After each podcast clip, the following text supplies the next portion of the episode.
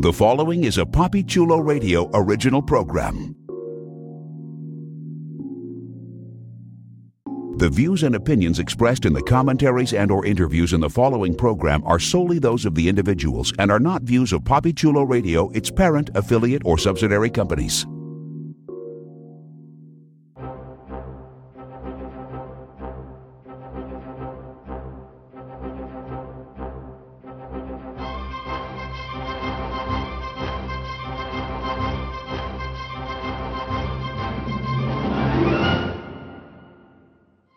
Welcome to the Smallville Gazette, a PapiChuloRadio.com original series, Papi Chulo Radio, Pop Culture on Demand. Today is Wednesday, February 2nd, 2022, 2222. And I'm your host, Jeffrey Arauz. During this podcast, we'll be having an in-depth discussion on the CW's Superman and Lois. Please welcome my co-hosts, Professor Echs. Hello, everyone. And Millie Wood. Hello, Smallville let's jump into our discussion of Season 2, Episode 4, which was titled The Inverse Method and aired February 1st, 2022. Here's the official synopsis of the episode. Lois and Chrissy are on a mission to find Lois's sister Lucy, and Jonathan and Jordan become more and more unsettled as Clark's painful visions continue.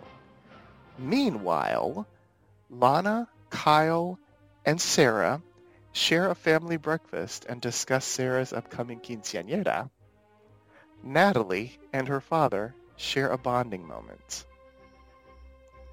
Okay, this is one of those situations where whoever wrote the press release probably didn't watch the entire episode. First of all, there was no breakfast. There was a serious conversation between the Cushings, and I guess Natalie and her father did bond at the start of the episode for like maybe five seconds and then all hell broke loose. So there's that.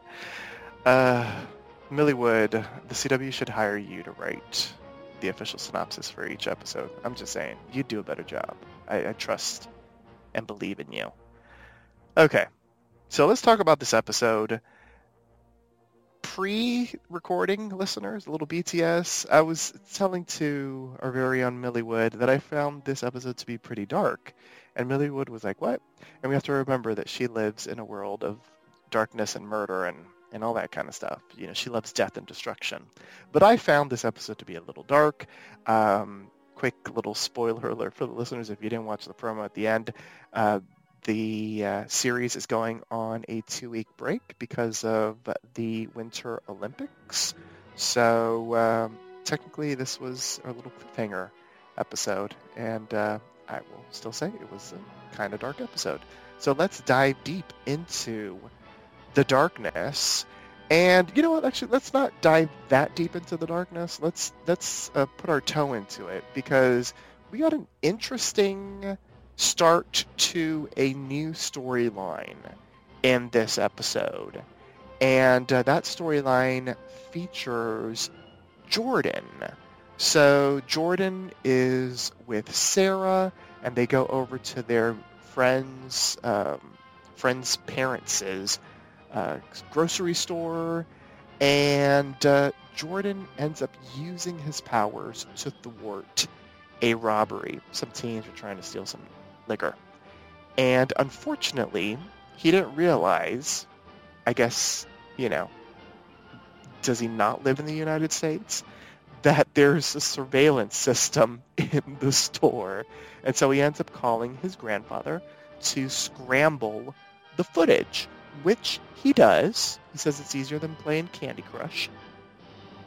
And so this all leads to a conversation between Jordan and uh, Papa Lane at the end of the episode, which basically Jordan is like, you know, my dad is going through a lot of stuff. We're going to go through all that stuff in a moment you know what? Maybe you can train me so I can be there for him. And Papa Lane said yes. If this, if we had not gotten to know Sam Lane as well as we have here on this series, if we had just known the Sam Lane, or if he was the same iteration of the Sam Lane from the comics, I would be hella worried, just being honest. But because we have grown to really enjoy Sam Lane, I trust him, and I, I believe he's going to really do a good job of training his grandson. Now, he did say keep it secret, and we all know how secrets, you know, how they end up um, just going to shit in the Arrowverse. So maybe the secret thing isn't that good. But uh, I'm actually kind of here for this storyline. I don't know if he's going to end up suiting up by the end of the season, but I'm here for some training montages. Uh, what do you think, Millie? And did, did the storyline surprise you like it did me? Because I, I don't know if I was necessarily anticipating this type of storyline this soon. It definitely took me by surprise, but I think it makes sense because it was like when we, you know, Sam, he was, we said goodbye to him at the end of last season, but he kept coming back even in the first couple episodes. I'm like, what is he doing around here? So I'm like, oh, that's why he keeps popping up. Um, I like it. I think it, like you said, secrets won't end well, but it's nice to see like um, him being in a different context and we can kind of get him outside the DOD and, and for Jordan to get some bonding time with his grandparent. Um, although for, for some reason when I saw he's like, I'm going to train, I could just see him uh, not with like the superpowers, but more like training him to be like an army kid kind of. Um, so I'm kind of curious what direction he'll go because he was like, you know, you have to check your surroundings. Um, so it's clear that Jordan doesn't even have like just the basic tactics to be sneaky in general. Well, I mean, he's a teen. It's not like he's gonna know, you know, about survey. Well, he should know about surveillance, like as in cameras in stores. Hello.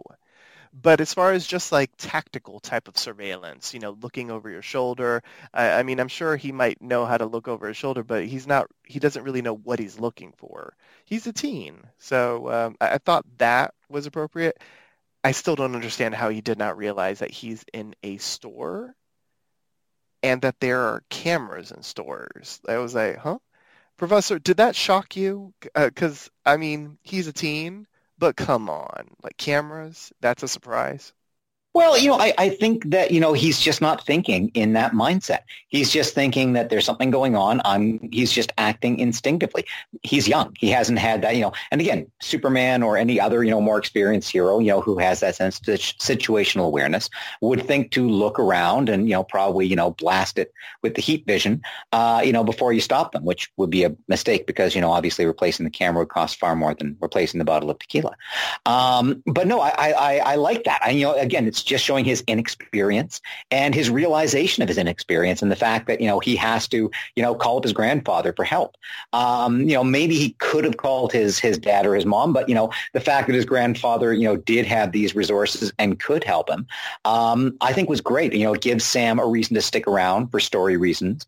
Um, you know, he's, he's an important part of the family, keeping him close, especially with the Lucy stuff that's going on, I think is good. And I really liked how it was played, you know, with, uh, you know, Jordan basically basically realizing his dad's not in any position to, you know, be giving him the training that he needs right now. And, you know, so his grandfather can help him. And I think it'll be very interesting to, to watch, as you said, those sort of training montages or whatever. But I really like the fact that at the very end of it, you just got this little smile uh, from Sam because you know it's it's a sign of him you know being taken in being accepted by the family being able to contribute something to the family um, you know which I, I think is really you know good for him because you know grandparents and their grandkids uh, you know is, is a very special relationship so it's great that he has this connection to Jordan because he's probably would be feeling, you know, as Jordan is developing superpowers, how much different and how Jordan would be growing away from him. And this gives them a connection, which I think will be great.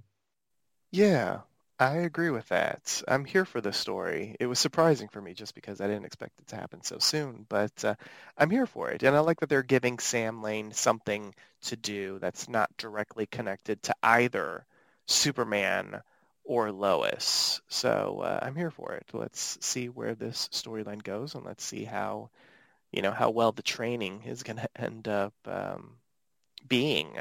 Period.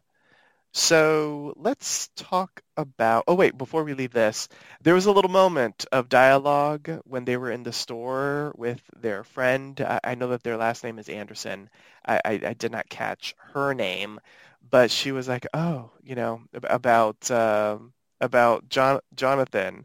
Oh, you know, he's got bad taste in women basically like oh like hmm like that sort of thing uh it seemed like she her interest was piqued with uh, Jonathan. So uh, there could be a, a, potential new romance for Jonathan once he goes through whatever the hell this storyline is. And let's talk about it. It wasn't much of a storyline this episode, but uh, we did get Jonathan huffing the X kryptonite mist thing uh, that his girlfriend is selling. The start of the storyline started off with her asking him if he had huffed it, and he basically said no. We got a little bit of a taste as to like what type of um, side effects or whatever you want to call it, what the experience is for people that have been doing it. Uh, super strength, super hearing, sounds uh, super man. And uh, he ends up huffing it when he's on when he's um, you know training on the football field, and uh, I mean he becomes the MVP, 100% uh, at that game. An interesting little note: Natalie was there observing everything. She seemed to be sort of happy for him, but I would not be surprised if uh, because she was there that Natalie is going to be the character that ends up figuring things out clearly based off of what happens throughout this episode, she's going to be busy dealing with other stuff. But uh, I feel like she was there for a reason. Professor, your thoughts on Jonathan and where you think the story goes? I like the fact that uh, that Jonathan, you know, at least hesitated. You know, at the end of last uh, episode, it seemed like he was just going to, you know, start huffing immediately. Uh, in this episode, we see that he is having those second thoughts. But again, it's a bit like we were saying with Jordan, you know, youth and inexperience. You know, Jonathan has really seen himself as the star quarterback. You know, it's it's how he defines himself. And when he's in a situation where he's losing out to someone who's cheating, the temptation is obviously to, you know, cheat in response to that. Um, so, I mean, you know, while I don't agree with his decision to do it, uh, I mean, I can understand why he did what he did.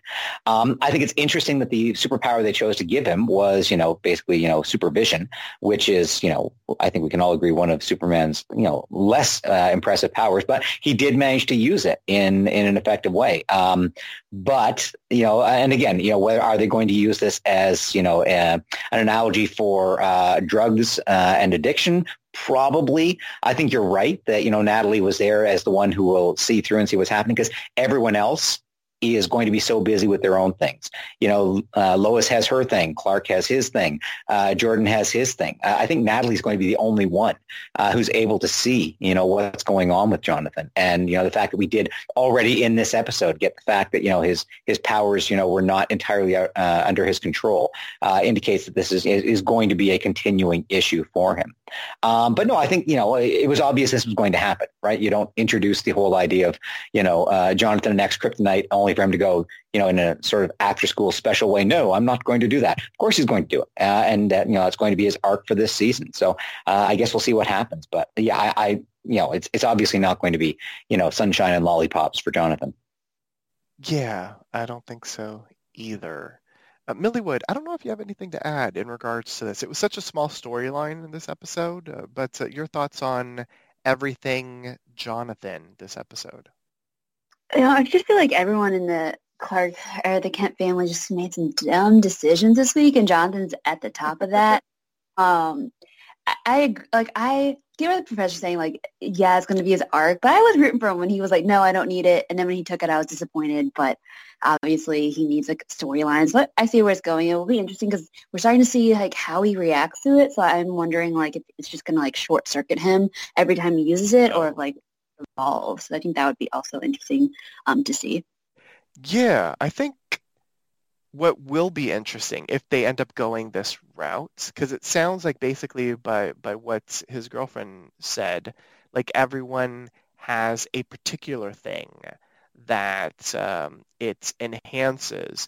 It'd be interesting if every time he huffs it, it's something different. And that could be a hint of uh, potential powers that he may already have or like dormant powers that are being awakened by it if they are going to go in the direction that he's going to get powers.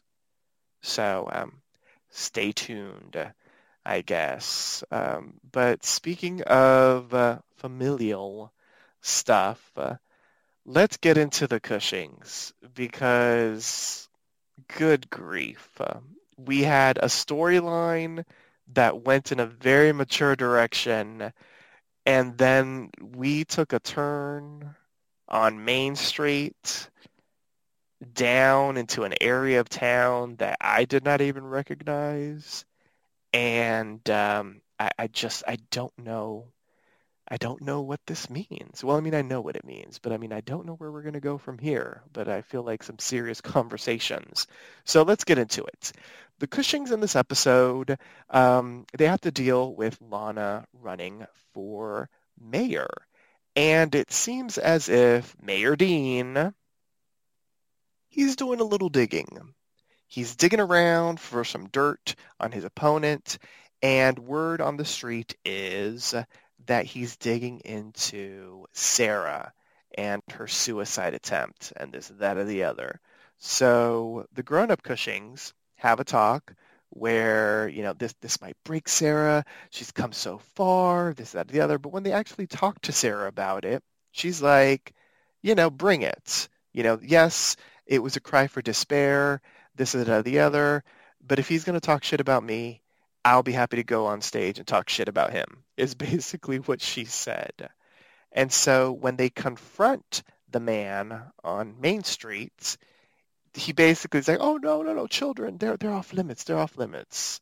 But, you know, I've been hearing about you, Kyle, and you might like your, your tequila neats, but you're kind of messy. And that leads to Kyle. He had a look on his face. We all know what the hell that means. He goes down to the old dive bar when he was drunk because he's sober now. And uh, it turns out it looks like, it looks like he had some sort of relationship with the lady barkeep. Dun dun dun. She grabbed his arm. She, or he had his hand, I should say. She knew his drink. I miss you. And all that type of shit. And he's basically like, we got to talk about this. Millie Wood, you have not been the biggest Kyle fan. I feel like you have been going back and forth and back and forth with every episode. Like sometimes you like him, and then sometimes he pisses you off. Did Kyle actually really cheat on Lana? Like, how dare he, first of all? And second of all, Kyle cheated on Lana, right? There's no other reason. You would go to that bar and have to talk to a female bartender if he didn't have some kind of relationship with her. Um, so yes, definitely he did. Uh, and it makes sense, like based on what we've gathered, the type of character Kyle is, and we know we've had he's had drinking problems and clearly ego issues. So I feel like it makes sense that he you know, might have had a affair at one point. Um, it definitely puts him, you know, he, last week and, and, the week before he was slowly getting, you know, climbing the, very slowly the ranks of being in this good side of my books. Uh, but he definitely went like way over the other side. Like I like face palm emojied um, when I saw that. I just uh, I don't really like the term for him because you know I just Lana deserves a quality partner, and I feel like he is just so unpredictable. Um, and this kind of further shows it. But you know, maybe we're wrong, and, and he was just friends with this bartender. But uh, I highly doubt that. Oh yes, friends with benefits. You mean? Um, yeah. Yeah. Oh, Professor, we've grown to like Kyle. And uh, he cheated on Lana. Because clearly he did not go to that bar just to hold that lady's hand, right? Well, no, obviously. And, you know, the, you know, you're always supposed to tip your uh, bartender, but I think he may have taken that in the wrong way.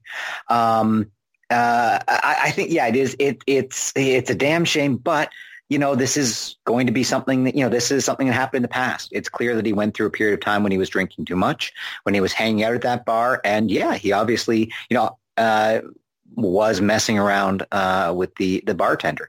Um, now the question is, what will be the impact of that? You know, will this, you know, uh, will this break up the Cushing family? I don't think so. Will it cause a lot of unpleasantness and unpleasant questions? Yeah. Will it derail uh, you know, Lana's uh, candidacy? Probably not. I think maybe it would be, you know, a threat to release this information. Uh, and, you know, Lana will have to go through a long dark night of the soul in order to, uh, to realize that, you know, the sleazy mayor can't be allowed to win this way. Um, mm-hmm. But yeah, I do find it disappointing that, you know, Kyle has done this, but this was the previous Kyle. And remember, none of us liked Kyle at the beginning. So this probably happened back in the time when we didn't like Kyle. Uh, we like him now. And, you know, as long as he's, you know, got his act together uh, and, uh, you know, is, is behaving properly, uh, then, you know, it's, it's, it, it's not as bad as if it was an ongoing thing. True. Now, if they end up having a love child, would we still look kindly onto Kyle? No, but I, I, don't think there's any indication of the existence of a love child at this okay. point. All right, just asking. And can we all agree that Sarah's reaction was incredibly mature and not dramatic at all?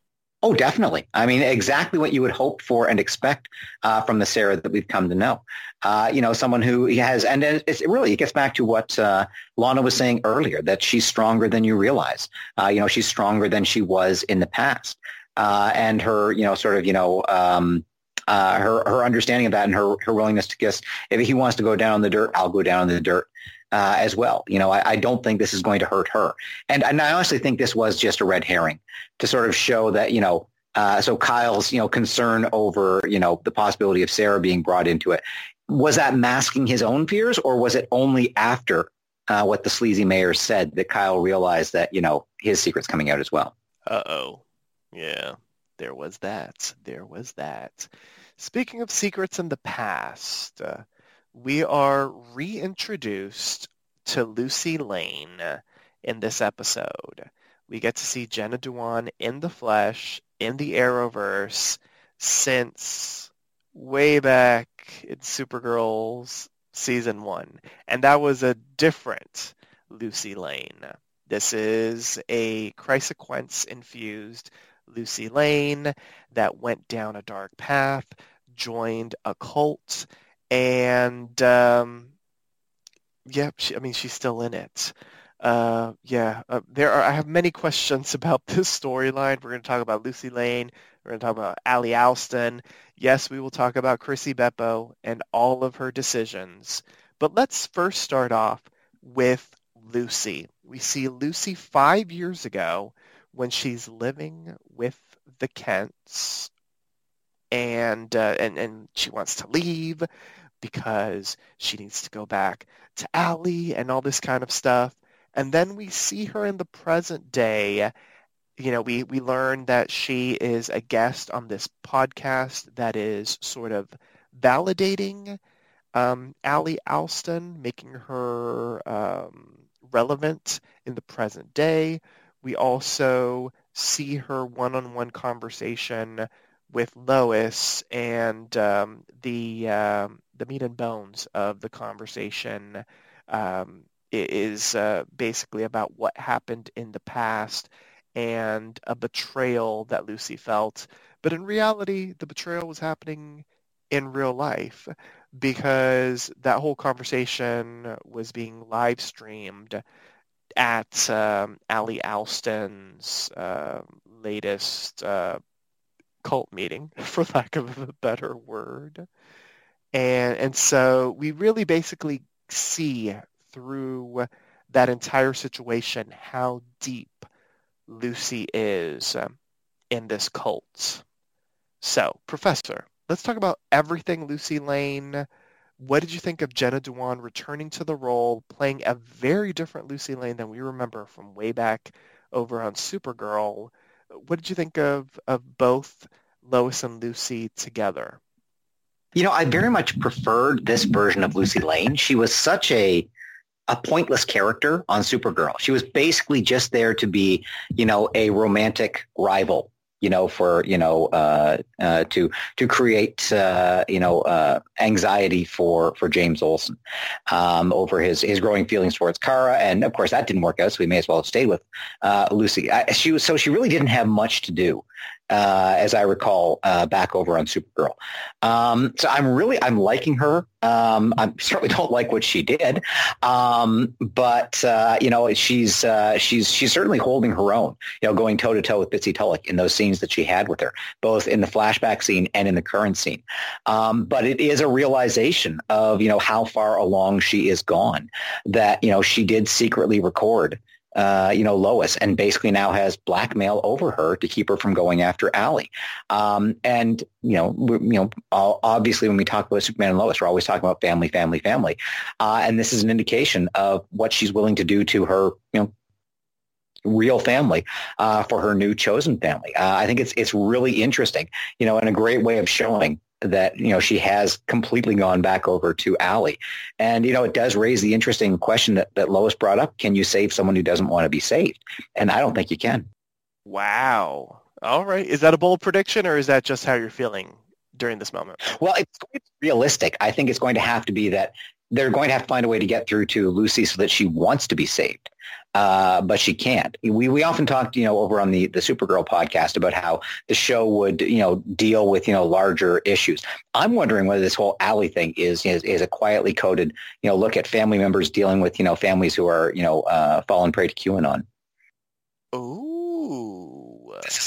Cult idea that you know there's a, a wiser thing here. You know, you can't deal with the family. You, you know, you're you're cutting them off.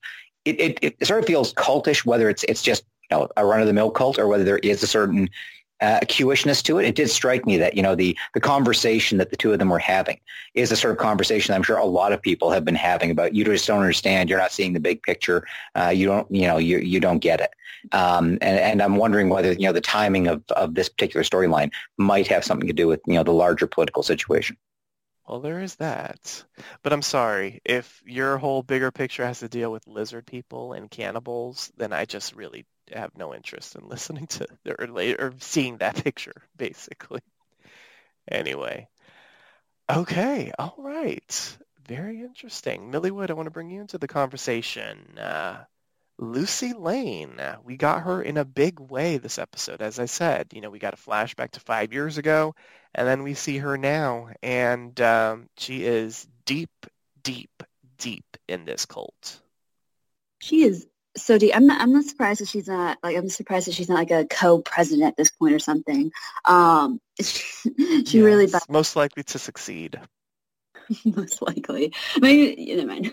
Could be a bad comment, but um, I I really did like uh like how kind of as Professor said, this iteration of Lucy I think is really interesting. There's just more like color to her. Obviously, you're in a cult. It's going to be a lot more interesting than um, any other version you could probably have prior. Um, I I think it's going to be interesting to see like where this goes because as Professor said, like she is stubborn and she doesn't want to get helped Uh, is it going to be some kind of, is there a catalytic event that is going to make her change her mind? Or is it just, you know, her and Lois going head to head in conversation week after week? Um, that'll be interesting to see where that tipping point goes. Or she does, you know, find her other side and follows through with whatever Ally is preaching and, and she is lost forever. Could see it going that way. But um, I do think Superman Lois wants to have a happy ending for Lois, so I think she'll get her sister back eventually. Um, I really did like the, the idea, and I can see where the bigger commentary of maybe if just people with conflicting ideas, but it was interesting kept reiterating this idea that like this is what I saw this is what you saw, um, you know, but you have to believe me. Um, and maybe that I thought was more of a commentary on maybe like Lois and how she kind of operates just in general, because I think uh, she has to take a lot of assumptions and thoughts and, and, especially as she's like protecting other seekers and protecting your family uh, she does have that kind of gray line a lot i think in her in line of work and um, i was wondering if that's kind of what this whole uh, storyline is also trying to highlight as well. Oh that's interesting. Okay that's a fascinating point and um, well speaking of gray lines initially was, we were going to talk about ally allston next but let's talk about chrissy beppo or penelope however she's calling herself today. I guess it's only Penelope when you got the blonde wig on. But um, Chrissy Beppo this episode. So Lois calls Chrissy up and is like, "We need to find my sister," and then she hangs up. Um, well, first of all, I, I will say she goes, "You're right," and then she goes, "We need to find my sister," and then she hangs up, which I was like, "Damn!" Like she didn't even wait for Chrissy Beppo to say anything. But let's be real. I think any of us would be excited if anyone that we know calls us in the middle of the day and is like, "You're right." I mean, it's fantastic. I know the professor gets that like all the time. But um, Chrissy was right. And so Chrissy spent the whole night in the dark web uh, doing dark webby stuff to basically uh, get an invite to where Ally Allston is. Something that was fascinating, and I don't know if I saw this wrong, but when Lois shows up and she's like, oh, Chrissy, Chrissy, Chrissy, Chrissy, and then Chrissy takes off her headphones it looked like she was crying. She was like wiping away tears, but Lois never says anything about it, and Chrissy doesn't even acknowledge it. And it was strange. And I don't know if I just imagined it or if I looked at it wrong, but it looked like she was wiping away tears. So initially I thought that she was going to say that she had been listening to the podcast that Lucy was involved in and and that sort of thing. But it seemed like it was nothing. So maybe it was nothing. Maybe uh, maybe it was just that she was tired and so she was wiping her eyes. I don't know. But it looked a little strange. Anywho, Chrissy Beppo was very strange in this episode anyway. Um, Chrissy Beppo decides to uh, go undercover, wear a blonde wig, be Penelope, her dark web personality, and um, you know, basically see if she can find Lucy at this seminar that Ally Allston is doing. Ally knew who she was. She called her out. She was talking about deceit and liars, and she correlated that with Lois, your mentor, and then that's when the live stream ended up happening of what Lois and Lucy were discussing. And the whole discussion was about an element of Lucy's experience with the cult that did not make it to print. It was something that sounded fantastical and insane. Lucy basically says that she saw, you know, her other self and this, that, or the other and whatever. And, and, and Lois attributes that to the fact that, you know, she had ingested substances and that maybe she was dying and that sort of thing. Now, Chrissy ends up being kind of shooketh and in her feelings because Lois didn't share this with her. And by the end of the episode, Lois is calling and apologizing to Chrissy.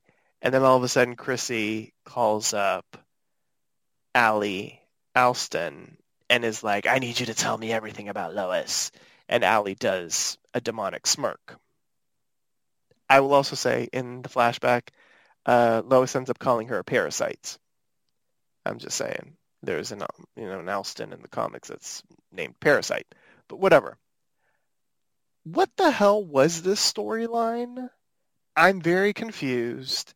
In the back of my mind, I'm hoping, I'm begging that Chrissy is going like deep undercover, even though she herself said in this episode, well, they didn't teach about going undercover in journalism school. We'll ask that with the professor in, in a moment. Millie I'm going to get your take on it first. Um, what is going on with Chrissy? Uh, what did you think of the storyline? Should we be worried about what Chrissy Beppo is doing?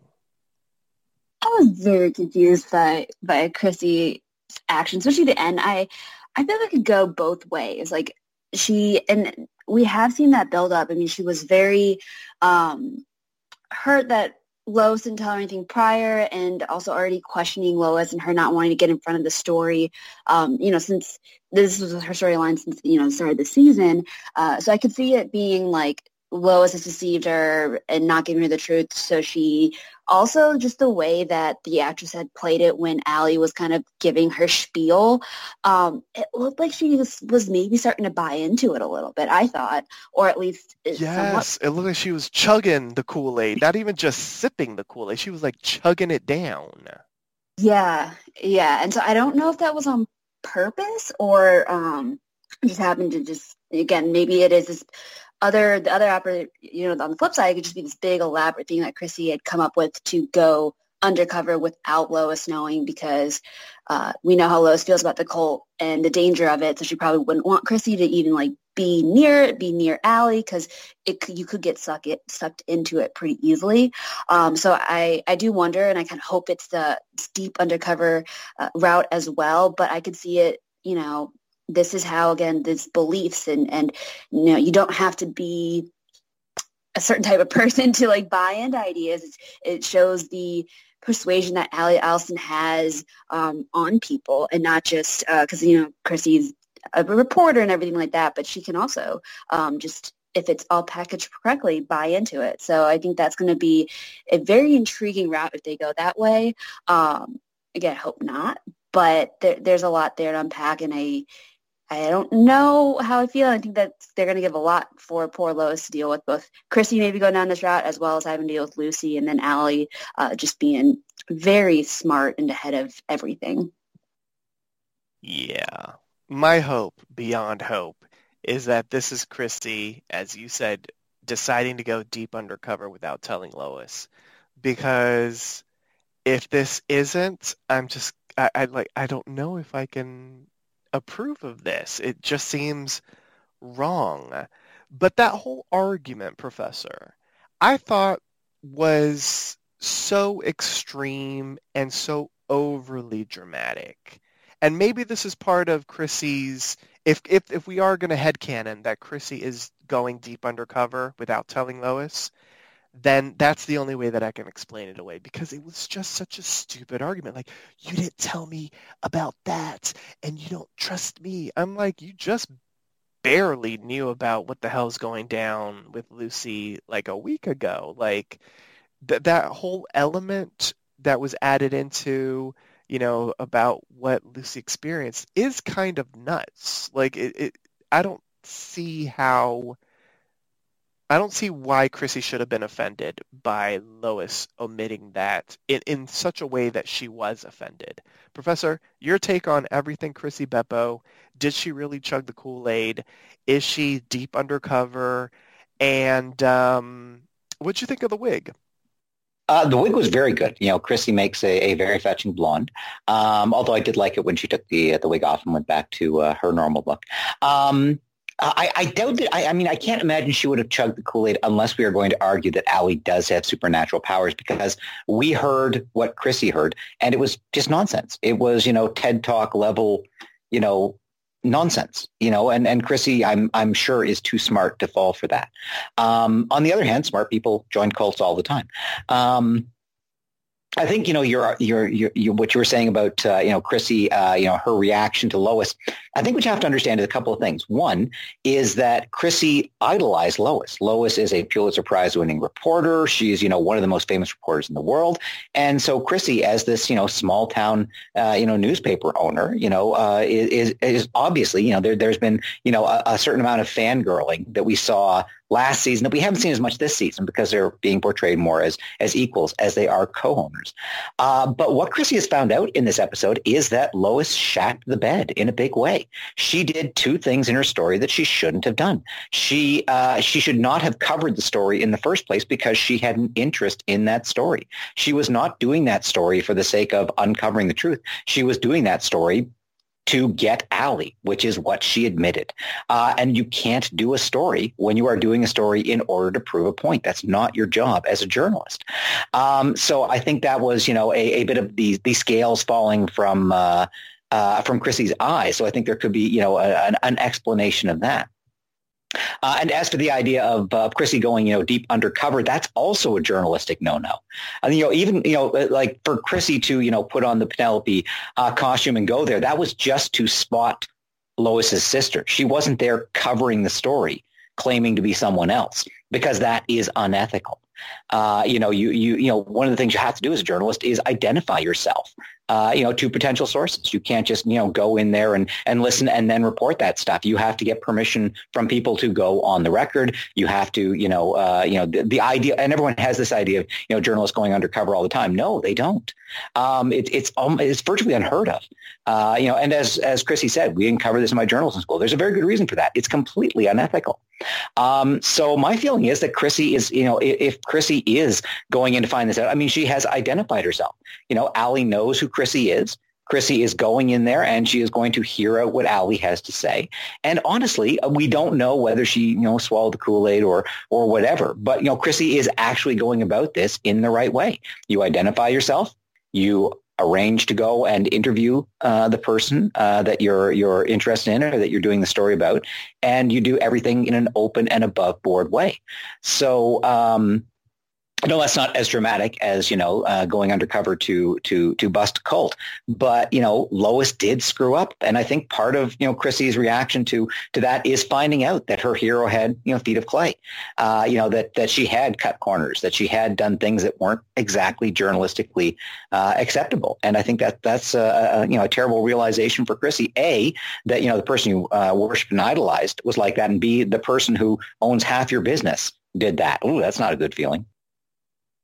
Okay, you brought a whole bunch of journalistic integrity stuff into the mix, which I do understand.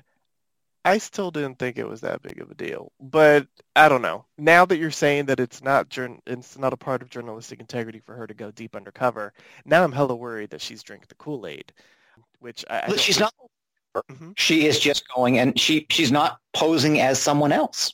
Okay, okay, okay. She's going name. Ally knows who she is, so there's no undercover involved. Now, when she's there, that doesn't mean she has to do what Lois would do and say, you're full of shit. She's She can sit there and nodding the, the way I would smile and nod. You don't go in there judging. You don't, you don't go in there prejudging. You don't go in there, you know, with your, uh, you know, uh, preconceived notions. You go in there and you interview them and you find out what they say. So she's infiltrating. Yes, I think as long as you do it the problem with infiltration is, again, it makes it sound like you're a spy and you're hiding your identity. And as I say, that's something you're not supposed to do as a journalist. You're supposed to identify yourself as a journalist right off the start. She's infiltrating with a name tag. Exactly. Okay. All right. Um, okay. So the professor calmed me down a little bit with Chrissy Beppo, but there's a part of me that now, at least for the next two weeks, will be thinking about her fully chugging the Kool-Aid, and I hope that she hasn't. Let's talk about Ally Allston as this villain in this storyline that's involving uh, Lois. So she's got the glasses, she's got that, you know, businesswoman haircut. Um, we see her at the start, you know, because we pick up exactly where we left off at the diner. And, uh, you know, there are words expressed by both Ally and uh, and Lois. Basically, Lois is like, "I'm gonna take your ass down," and we see that Ally was there in the diner with her minions, like the rest of the people in that diner were her peoples. We also see her do her little spiel. Everyone's kind of eating it up. It did look like Chrissy Beppo was eating it up too. Um, but but we did get interesting bits of uh,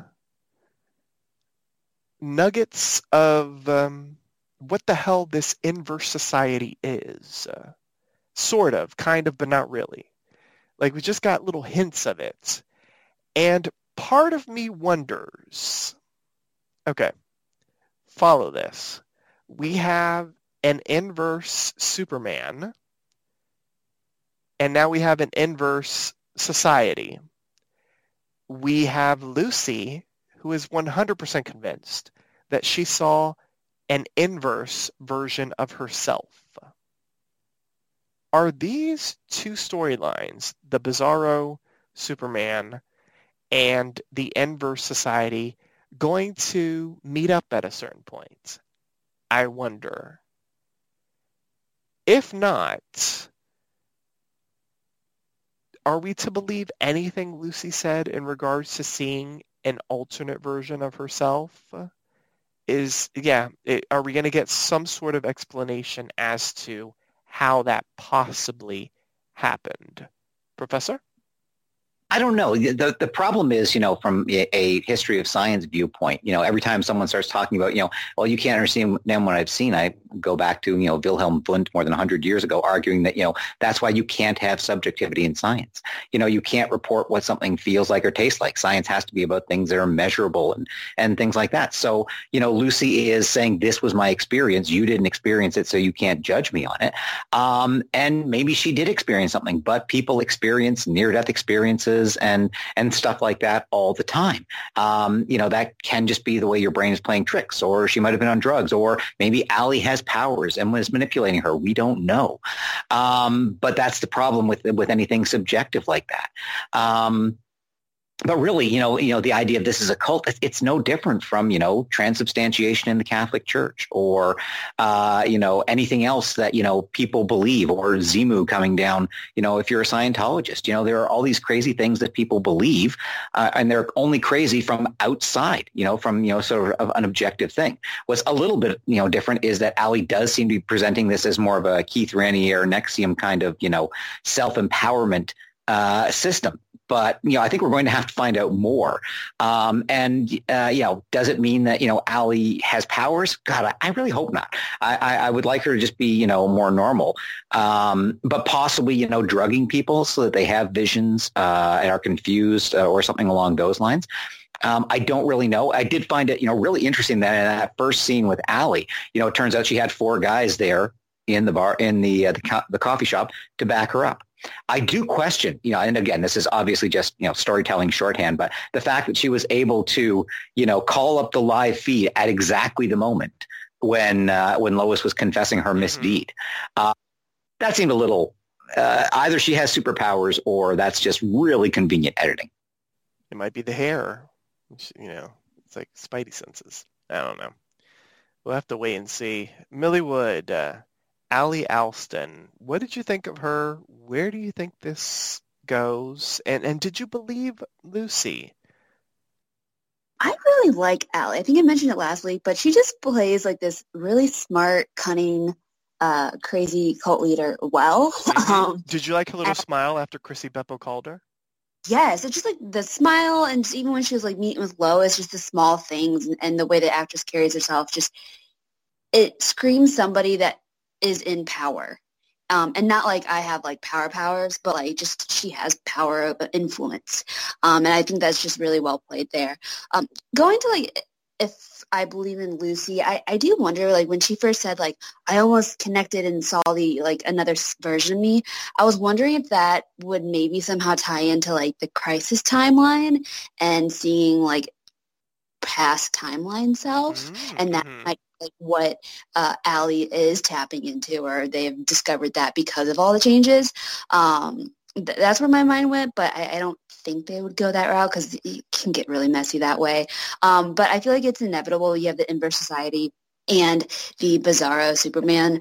Uh, I feel like, or at least I like when shows they seemingly different, and I think you know, a couple seasons on some Arrowverse, Arrowverse, Arrowverse shows do this well as they seemingly different storylines come in together. I think Legend does it really well. So um, I could see Superman and Lois taking that route where they let Clark and Lois go on their own journeys, but the end, I, they have to be tied together um, for some reason because I feel like everything is somehow interconnected at the end of the day. Yeah, that's it, it's an interesting point to think about. I don't know if both of these stories are going to end up meeting up at some point during this season, but it's just strange that we're dealing with, in essence, an inverse Superman, and then all of a sudden we have an actual inverse society. And they're talking about seeing other versions of themselves, and now we have uh, Superman dealing with a different version of himself. It's a little strange, and and maybe it's just you know the paralleling stories, and that's what the writers wanted to do. But I, I do wonder if somehow I have no idea how Ally Allston would be involved in the bizarro of it all. Um, it could be Trey Bizarre that she gets involved in that. But I don't know. Uh, we'll have to wait and see if anything ends up happening with that. Speaking of Bizarro, let's talk about it. So Clark continues to experience visions of Bizarro. Uh, well, not visions of Bizarro, but he can um, see what Bizarro is seeing. We see that uh, the feeling is mutual. Bizarro can see what Clark is seeing. There is a fight that goes on between Clark and Bizarro on the Kent farm. Steel ends up um, summoning his hammer uh, without his suit on, so ouch. Uh, but that does break the fight up, and um, Bizarro flies away. I will say Bizarro is wearing a little necklace, and it looked like it was either charging or uh, absorbing Superman's essence-ish. I don't know. Maybe one of you can explain what that was. Um, so Clark ends up, or Superman ends up asking Anderson for help. Uh, uh, basically, Steel had figured out a way to track Bizarro based off of the energy signature from the necklace. And uh, Superman tells Anderson, call me, you know, when you find anything. He doesn't. He sends the Supermen of America, and two of them get murked. Tag is alive. Superman ends up saving him. Tag snatches the necklace, and then we get a spectacular fight sequence between Superman, Bizarro, Steel, a snowy tundra. Uh, Steel ends up sending all of his energy that, that the suit barely had to the hammer and ends up knocking um, Bizarro. It, it also looked like it shattered the hammer. Superman is okay, but Steel isn't because Bizarro ends up crashing into him and sends him flying back and all that sort of thing. At the end of the episode, Steel, well, Bizarro kind of um, gets uh, uh, hurt, I would assume, because Superman lets him have it. He's like, you hurt my fucking friend, I'm hurt your ass. So he flings him to Australia or some shit. And uh, he ends up taking Steel to the DOD. And by the end of the episode, Steel was breathing on his own, but clearly um, you know, he was really hurt by what happened. Um, since I'm mentioning Steel, there was a little small little moment earlier in the episode where Steel and Natalie were bonding over the suits and her um, she's going to help him fix it up and all that sort of thing. By the end of the episode, Natalie was like, you're supposed to keep him safe. She was saying that to Superman. So, Millie, let's talk about everything Bizarro, everything Steel, everything Superman. Uh, were you surprised that two of uh, Anderson's uh, super minions got murked? And what did you think of the necklace? I mean, clearly it's not just an accessory. It's there for a reason. And what did you think was going on with that? I'm surprised that yeah, that two of the team members died. Aren't they also like kids or somewhat young? So it feels. I guess that's the dark part of the episode is that they did um, die, but conveniently Tag did not. Um, I think the necklace. At least I thought it was like it powered Bizarro Superman. Um, but I don't know. But I feel like it's significant that uh, I guess it's now in Anderson's possession, um, and we that Clark is a little bit like reluctant to work with him. So I'm wondering uh, if that is a good thing or a bad thing that Anderson has it, because I still feel like he is also up to some nefarious things. Uh, so I think that'll be a intriguing thing to watch unfold. Um, I really, as you mentioned, it was a really good fight sequence. Great location that they chose. Um, you know, they like visually. Um, the CGI was some questionable in some parts, but I did like uh, just the open, vast tundra and um, I think the biggest thing I was, we see is Steel, like, how are they going to defeat Bizarre, I think is the biggest question and will be interesting. Um, you know, he clearly easily defeated two of the man-made Superman people and, and Superman and, and um, Iron's didn't held up well. So is this kind of the case of where the big bad is too powerful, kind of like in the Flash, everyone's faster than Barry, and then Barry has to learn how to be fast. Like, is it similar? They have to learn how to get stronger than this already strong guy, or is it again tied to that necklace? Maybe if they figure out how to work on that, they can weaken Bizarro. So I think there's a lot of opportunity to explore uh, this storyline. So it'll be really interesting to watch. Good grief! If Superman starts huffing that yellow mist, I I might have to vomit.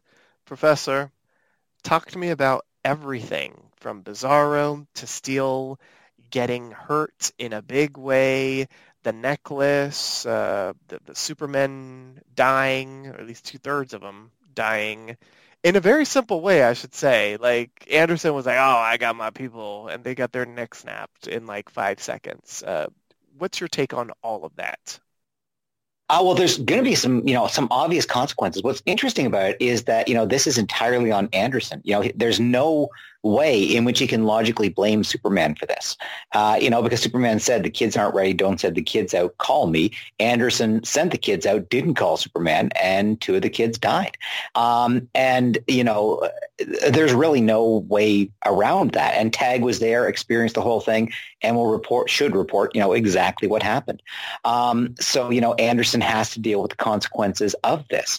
And uh, I'm curious to see, you know, we, we've talked about, you know, uh, he's he's I think he's been played you know sort of sort of morally ambiguous, not overtly mustache twirling evil. Um, you know, Will has pushed him in one direction or the other. I, I don't know.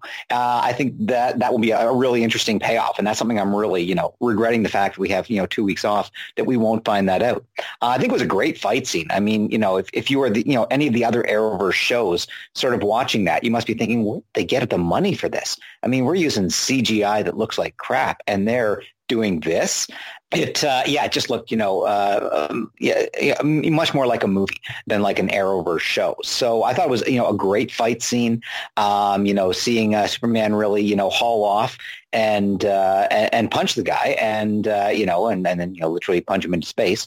Um, uh, was a great payoff of that. Uh, I, I, love the fact that you know Tag was the one who survived and and had the the foresight to you know grab whatever that thing is because that's obviously you know uh, important. And uh, the other thing that I really liked about it was that even earlier in the episode, uh, when we saw because we we've only experienced the attacks that Clark has been having from Clark's point of view, to realize that you know Bizarro is having the same attacks essentially. So there is this psychic link between them. What is the nature of that psychic link?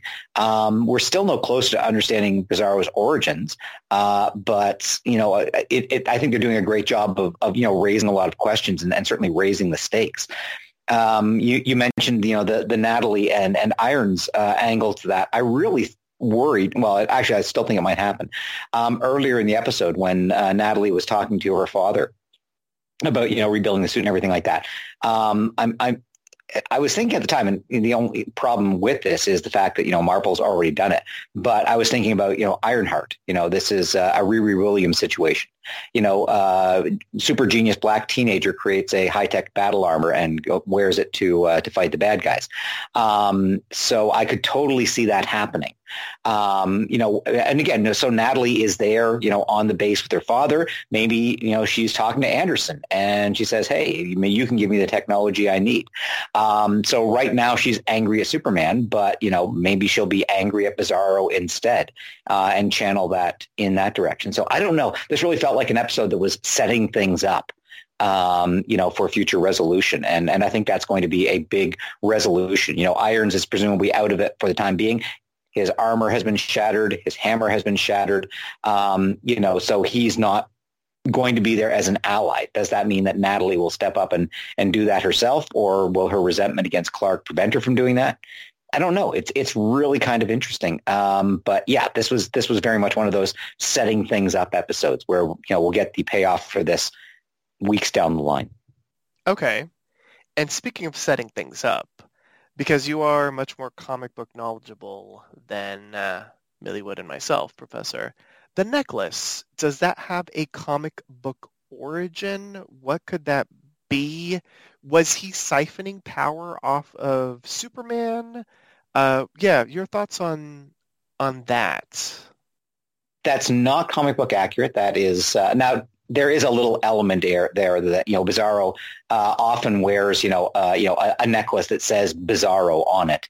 Uh, you know, he's, he's, he's sometimes presented more as a character of, of fun uh, than as a serious threat, but other times he can be a serious threat. No, the gem seems entirely different.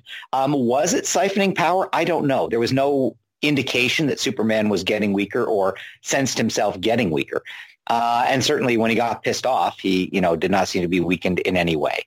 Um, I would think it's, it's just some sort of, you know, a, a manifestation of their, you know, psychic connection, um, you know, uh, and whatever's going on. And, and we did get, you know, the, uh, the, the reversal element here. We saw, you know, previously that he seems to have freezing vision and heat. And we saw in this episode, he has heat breath. So I think what they're going to have to do is, you know, basically a paradigm shift. They're going to have to find out what the equivalent of his kryptonite is. Um, is he getting his power directly by you know siphoning it from Superman? Possible, but um, it, as I say, I, there was no indication. Usually, you know, uh, in these shows when you know one of the heroes is going up against someone who siphons their powers, they are weakened as a result, and there was really no indication of that uh, in the fight. So I don't know if it's as simple as that. Okay, all right, I can dig it.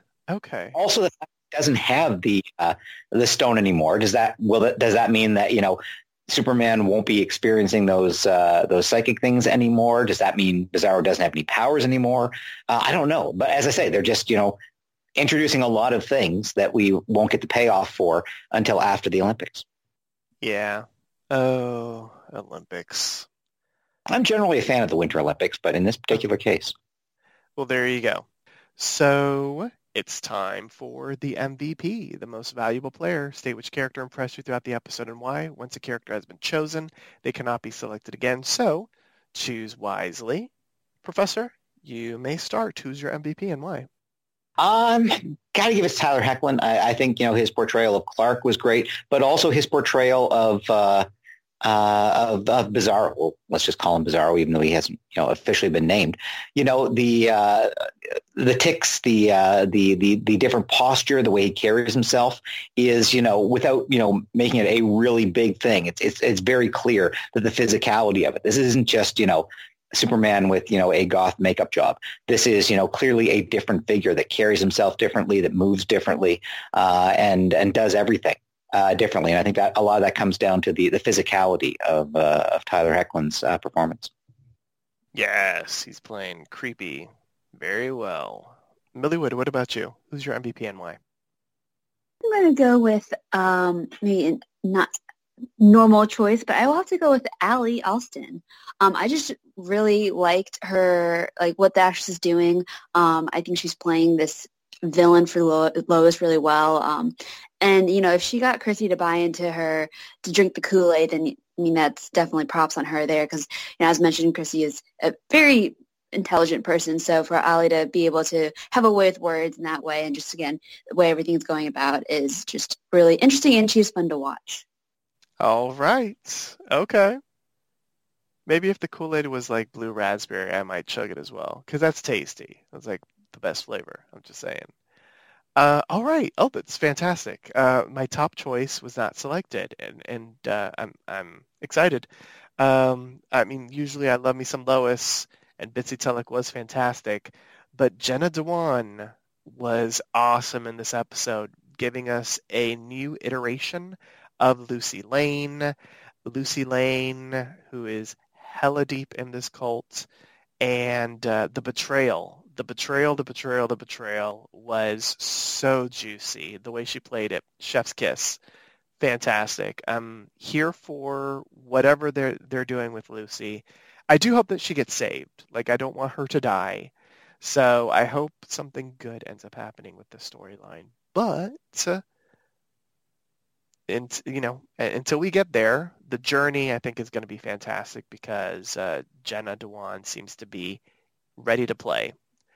So now it's time to rate the episode. How would you rate this episode on a scale of 1 to 10 red capes? The point system is allowed, and if you found the episode exceptional, deserving of more than a 10, you may archive the episode in the Fortress of Solitude. Millie Wood, you're first. How would you rate this episode? I think the professor kind of said the best. This is putting a lot of pieces in motion. There was a lot of, I think, like kind of plot movement or plot arrangement going on. So it was a very solid episode for that reason. And and to see like Lucy's return as well was enjoyable. Um, I enjoyed it. I don't know if it was like rewatchable just because there's so much drama there um, and a lot of dumb decisions. So I'll have to give it an 8.3. We got an 8.3 from Millie Wood. Professor, what about you? Uh, I'm going to give it a nine. I agree that it's not rewatchable right now, but once we find out the consequences of the things that were set up in this episode, it might be a situation where you want to go back and look at it again in retrospect and and you know take a look at how they were putting the pieces in place for how things would eventually pay out. But uh, I found it, you know, even though I, I, even if I don't think I'd want to sit down and watch it again necessarily, I was absolutely involved and and riveted, and I think you know it was it was very well done. Yes, I will agree. It was a well done episode. It was engrossing. It was, yeah, I was on the edge of my seat at times because, um, yeah, I mean, a lot happened in this episode. It was a dark episode. Um, it was maybe a setup episode. We'll find that out as the season progresses. I'm going to come in with an eight and a half. I, I think that's the appropriate number for me at least. Uh, a solid hour, maybe not immediately rewatchable as as both of you have been sort of saying, but uh, still, uh, you know, a really good hour of television, and everybody did a fantastic job in the cast, even though some of their uh, some of their decisions were a little questionable. And on that note, join us next time for our brand new installment of the Smallville Gazette. Here's our announcer to remind you on how you can interact with us. Follow Papi Chulo Radio on social media. We are on Facebook, Instagram, Twitter, at Papi Chulo Radio. Do you have any questions, suggestions, comments, or concerns?